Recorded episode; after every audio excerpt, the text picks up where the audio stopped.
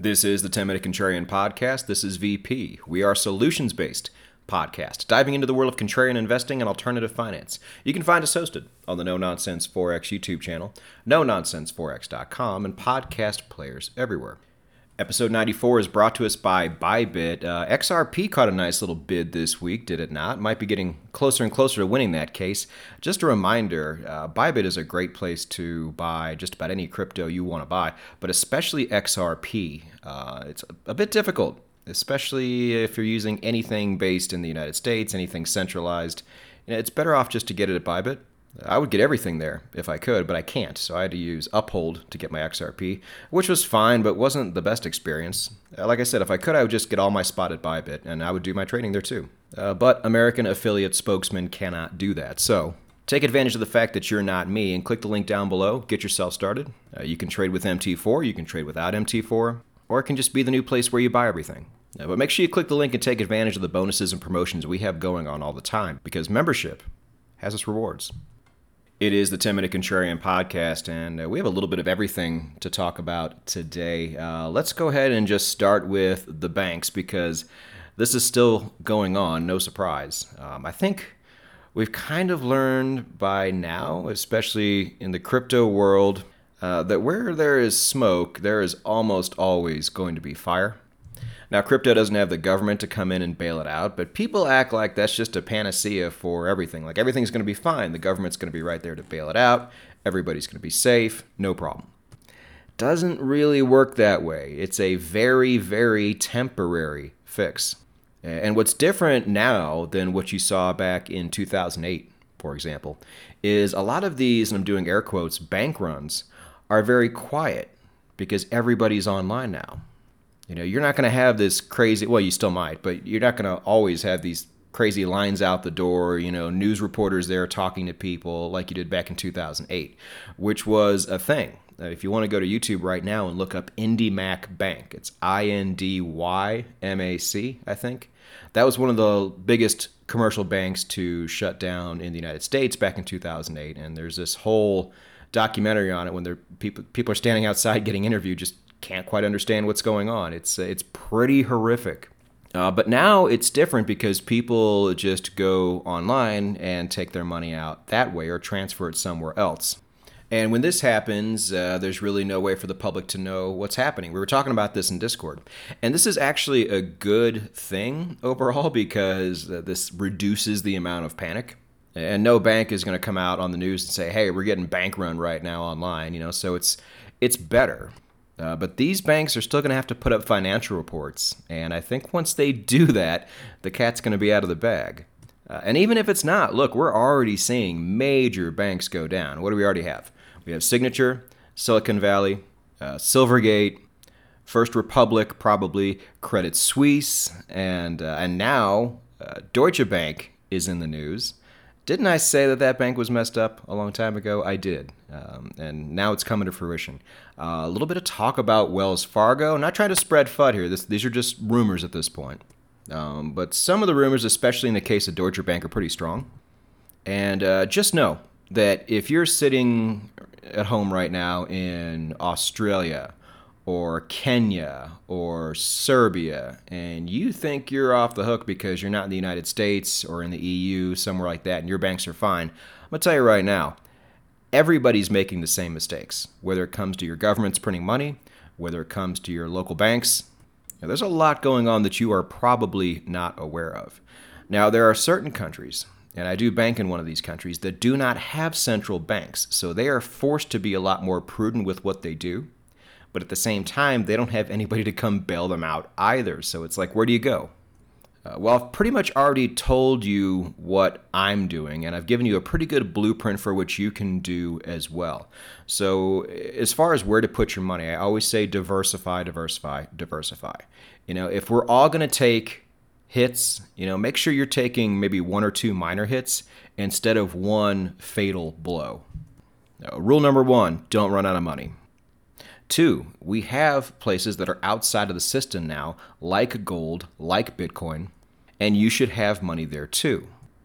You should also make sure you are able to go offshore whenever you can. I have already given you plenty of information on doing that. I've given you a very cheap option in the Palau Digital e Residency. Go ahead and look that up either on the blog or on YouTube for information there. And on this week's blog, last Thursday, I talked about a very easy, free way you can access offshore banking right from your smartphone. You know, I've pretty much emptied the tank here, contrarians. I've given you all I can in terms of how to make sure you're safe when a crisis like this goes down. Uh, now, if you think everything is going to be fine, uh, you are entitled to that opinion. You might be right. And you have the full freedom to do absolutely nothing. Uh, I have a feeling that the majority of people, even people who listen to this podcast, have not done anything to protect themselves. Maybe they have a little bit of Bitcoin and they think they're fine because they did that. You know, you might be in for a very rude awakening pretty soon. You know, not even a month ago today, everybody thought everything was fine with the banking system, and now all of a sudden they realize different. You know, they realize a lot of the things that we've known for a long time now. And in the 2020s, like we said, these dominoes are continuing to fall. And with all that's going on right now, um, is anybody risk on? Like, is anybody excited about the stock market and this recovery? All because we think that Jerome Powell is going to start lowering rates and that's going to make everything all better? Because there are people who think that. And I said before, I don't know if some of these people actually think that. I'm talking about the CNBC and Bloomberg crowd, or if they're just talking their book. And like I'd mentioned in previous episodes too, I think they all get together and just try to wish these things into existence uh, because their jobs depend on it. You have people out there whose jobs depend on the market being bullish all the time, which sounds completely ridiculous, and it is, but the market has been bullish for a very long time. And they have the yachts and the vacation homes to prove it, and they have to keep this going. And so, this is where I think the majority of bullish news is coming from. Uh, but in reality, all of the bad fundamentals that we have been talking about for the last, what, two years have not gotten any better. They're still there, and uh, I would argue most of them have gotten worse. You know, and they've done everything they can to hide it, to change the rules, and they're still coming to fruition. That's how bad they are. You know, imagine if we had governments that actually let things crash the way they're supposed to, like crypto does, by the way. That's a really good thing about crypto. You know, crypto cycles, say what you want about them, are natural. Uh, but either way, it's hard to get excited about hardly anything out there right now. Now, again, we could have that um, melt up that we spoke about before, that Michael Gayed style, you know, melt up where things just rise and go crazy and short squeezes happen for pretty much absolutely no reason before you have that one big, big, big crash afterwards, that final retracement upwards before the big leg down actually takes place. Okay, and we might see that, but are you going to be an investor during this time? Are you going to try to time this out? Like, if that's really going on, that's one of the most frightening times ever to be a bullish investor in this market. You know, we certainly might see it, but I'm not going to be FOMOing into it, that's for sure. Uh, now, where is a good place to be if the market does crash like this? Well, again, you know, this is kind of a greatest hit show because we've talked about all these things. Uh, the United States dollar has gotten a lot of FUD uh, recently amongst this United States uh, banking crisis, and also with, and this is ridiculous, by the way, Uh, oh, Saudi Arabia is not using dollars to buy oil anymore. Oh my God, Russia and China don't want to use United States dollars. Oh, this is so bearish for the dollar. Guys, this is the most priced in thing ever. The petrodollar died five years ago. Uh, we already knew that Russia and China were going to do everything they could to not use the United States dollar anymore because that is the ultimate power the U.S. holds over them. And they are our political enemies now, and they're going to do everything they can to break it. And that's exactly what they're doing. Uh, but it's not news. It's not bearish news for the dollar. This is the most obvious thing ever. You know, and all of this stuff was going on last year in 2022 when the Dixie went up to 115. You know, so how bearish is it really? You know, plus if the market does fall hard, which I anticipate it happening, you know, then as it always is the case, fiat's going to get a huge bid because that's still where people run to, and this is not going to change. And if you can tell me where else they're going to run to except for the United States dollar, uh, then I will change my stance, but that's just not how things work. You know, people get way too caught up in the here and now. And then also during times like this, you see all the Bitcoin maxis speak up and start fudding the dollar.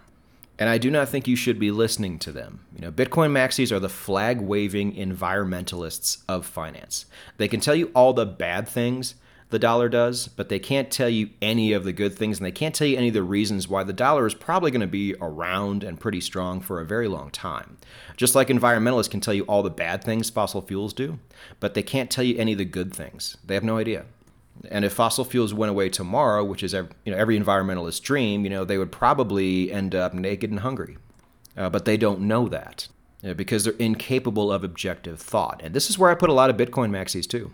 Yeah, so just remember all this when thinking about fiat and whether it's the right option for you. I mean, we all have to have it, but how much of it you actually allocate? You know, I'm still mostly in cash. You know, that hasn't changed. And most of my crypto bags are packed, and most of my other stocks are, are in and where I need them to be. Now, I understand if some is good, more is better. And over time, I'm going to want to move my cash into other things. You know, being fiat heavy forever is not the way. Uh, but panicking away from it, I don't think is the way either. I want this process to be nice and slow, and when I do make purchases, I want them to be when price is very cheap. Now the problem is, you know, things like Bitcoin and a lot of the crypto market, for that matter, came with it and went up the last couple weeks. Uh, so did gold and silver. You know, and maybe you're not in the position I am, and you're not happy with your allocation to other things, you know, apart from fiat. You know, so what do you do? Well, I'd said before that you know, just being historically correct is probably the move for you. Sitting here and waiting for cheap prices that may or may not come, you know, and risking the chance of being completely left behind is absolutely what you don't want to do. That is the antithesis of what we're trying to do here on the podcast. So you need to look for opportunities. Now, are there opportunities out there right now? I think there are. Um, they just come in different forms. So, I would say be on the lookout for particular opportunities in the crypto market. For example, uh, I don't think Polygon went up at all during this run up, which is really weird uh, because that company just keeps on building and building and adding on. And uh, like I've mentioned before, I mean, how many times have I sat there and said, like I've mentioned before, guys, this is the greatest hits album? I said it on a blog. Yeah, this uh, particular token just keeps climbing the ranks in terms of tokens that I really want to buy when it's time. And if I didn't have any, not financial advice, that I, I, would probably consider buying some now and then leaving, you know, a little bit extra position available to average down later. Oh, and by the way, yeah, the last few days we've seen the crypto market uh, fall off as people are probably probably taking profits. Um, and uh, like I said, we're still bearish on crypto overall anyway here, but it was funny to see almost everything go down uh, except for one particular crypto, uh, and that is, wouldn't you know, it's Litecoin. Just so goddamn strong. Uh, and oh, by the way, does pretty much the exact same thing Bitcoin does. It is also a good, not safe haven because it, it goes up and down too much, but a good flight to safety if you're looking to diversify away from the fiat system you know, and from gold. It does what Bitcoin does, but at such a lower price and a much lower price per tokens in circulation. So there's 21 million Bitcoin, there's 84 million Litecoin, which is four times as much. Just take the price of Litecoin, multiply it by four, and compare that to the price of Bitcoin. You know, I think, you know, some people already know this now, and we've seen this develop in the price action this past week. But, and I'm sticking to this, I think there is going to come a time where the rest of the world starts to realize, you know, especially if the price of Bitcoin starts getting out of hand, that Litecoin does do the same thing and you can get it for a fraction of the price. Now, apart from just Litecoin and maybe Polygon, there are absolutely opportunities out there in the market, good ones, uh, where price is dropping. And you might already know what that is. Please do not reveal this answer in the YouTube comments section if, if this is where you like to listen to the podcast. But I'm going to save this for next week's episode, barring anything strange, which absolutely could happen. Um, but even though we are in a risk off environment and I am mostly going to be sitting on my hands during this time, there are still opportunities available and I might still be a buyer, you know, especially if things keep going the way they have been. But for now, uh, I would still focus on being risk off and just making sure your money's safe. This is rule number one. This is priority number one. But for all of you who sit there and do nothing about this stuff, you know, you're starting to get a taste of what it's really like. You know, nobody wants gold, for example, until they really need gold. And then gold gets really expensive and there's hardly any left and you're screwed. And nobody wants to take the time and effort to spread their money out in seven, eight different places. Uh, but then when moments like this come along, they really wish they had. Uh, well, I hope you see it now, because if you don't see it now, you're never going to see it. But in this ever changing world and in this ever changing decade, you need to be crazy. And you need to be early.